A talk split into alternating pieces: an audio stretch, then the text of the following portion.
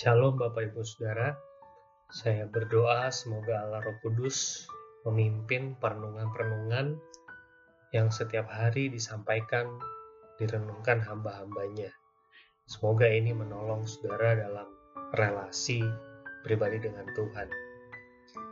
Bapak Ibu Saudara, hari ini firman Tuhan terambil dari Keluaran 16 ayat 8. Keluaran 16 ayat 8. Lagi kata Musa, jika memang Tuhan yang memberi kamu makan daging pada waktu petang dan makan roti sampai kenyang pada waktu pagi, karena Tuhan telah mendengar sungut-sungutmu yang kamu sungut-sungutkan kepadanya, apalah kami ini? Bukan kepada kami sungut-sungutmu itu, tetapi kepada Tuhan. Kalimat yang terakhir, bukan kepada kami sungut-sungutmu itu, tetapi kepada Tuhan. Bacaan Alkitab hari ini menceritakan Israel yang mengeluh atau bersungut-sungut kepada Tuhan karena makanan. Mereka terlihat lebih suka makan daging dan diperbudak di Mesir ketimbang mendapatkan freedom.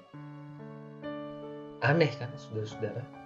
Mereka lebih suka makan daging dalam kondisi diperbudak daripada freedom. Dan yang buat saya tambah menarik adalah Musa berkata bahwa sungut-sungutmu itu kepada Tuhan, bukan kepada kami, yaitu Musa dan Harun. Saudara-saudara, kalau di dalam hidup ini kita ngomel-ngomel atau marah-marah, bukan marah, maka marah-marah kita itu ditujukan kepada Allah, bukan kepada orang yang sedang kita marah-marahin. Hal ini sama persis dengan peristiwa Samuel dan Tuhan. Apakah saudara mengingat? Samuel kesal karena Israel bersungut-sungut minta raja apa firman Tuhan di dalam kekesalannya? Tuhan berkata kepada Samuel, Samuel, yang ditolak Israel itu aku, bukan kamu. Kamu gak usah bete, kamu gak usah marah, kamu gak usah marah-marah, kamu gak usah baper.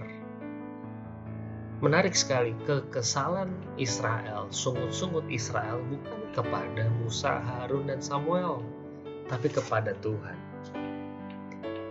Saudara-saudara, selama pandemi ini kita berada di rumah dalam frekuensi yang tinggi. Patut kita renungkan apakah kita jadi lebih sering marah-marah kepada anggota keluarga kita atau kondisinya malah justru semakin harmonis. Apa yang membuat kita marah-marah?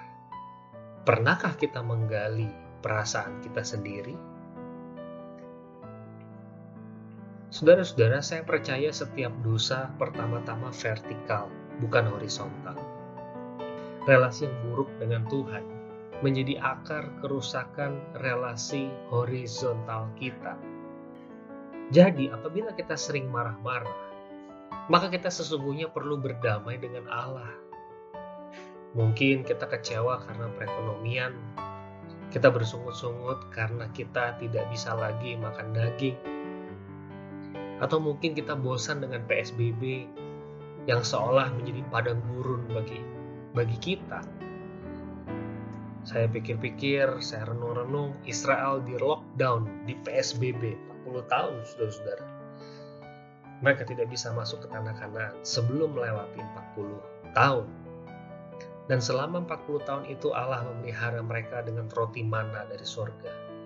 Ini benar-benar berat life roti hidup. Oleh karena itu, hari ini saya mengajak Bapak Ibu Saudara cek diri kita masing-masing. Apakah kita hidup dalam damai dengan Allah? Apabila tidak, mintalah ampun darinya. Jagalah relasi pribadi kita dengan Allah.